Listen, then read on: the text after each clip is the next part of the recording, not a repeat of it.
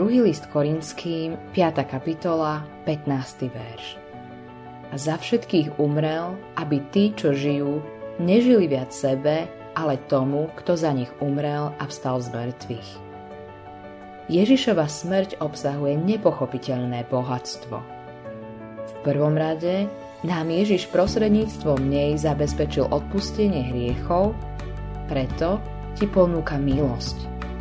Ďalej ti dal nový životný cieľ. Je vyjadrený týmito slovami. Aby tí, čo žijú, nežili viac sebe, ale tomu, kto za nich umrel a vstal z mŕtvych. Nemáš žiť pre seba. Mnohí si myslia, že život, kde sú oni stredobodom, je šťastný život. Táto viera vedie milióny ľudí do problémov. Stali sa vlastnou kliatbou. Všetko v živote chápu vo vzťahu k sebe. Čím dlhšie žijú, tým viac sa zaoberajú sami sebou. Preto sa ich život stáva osamoteným.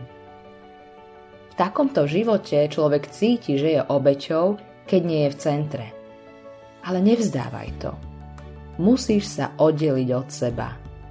Áno, musíš stratiť sám seba. Tí, čo žijú, nech nežijú viac sebe. Znie to ako prikázanie, ale je to evanjelium. Pán ťa zachránil od života, kde je všetko nasmerované na teba. Dal ti život, kde všetko smeruje k nemu. Všetky tvoje žriedlá musia byť v ňom.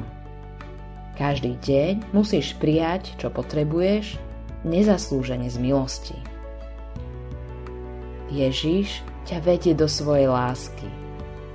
Nie si jediný, kto tam žije. Každý človek, ktorého vykúpil svojou krvou, tam žije.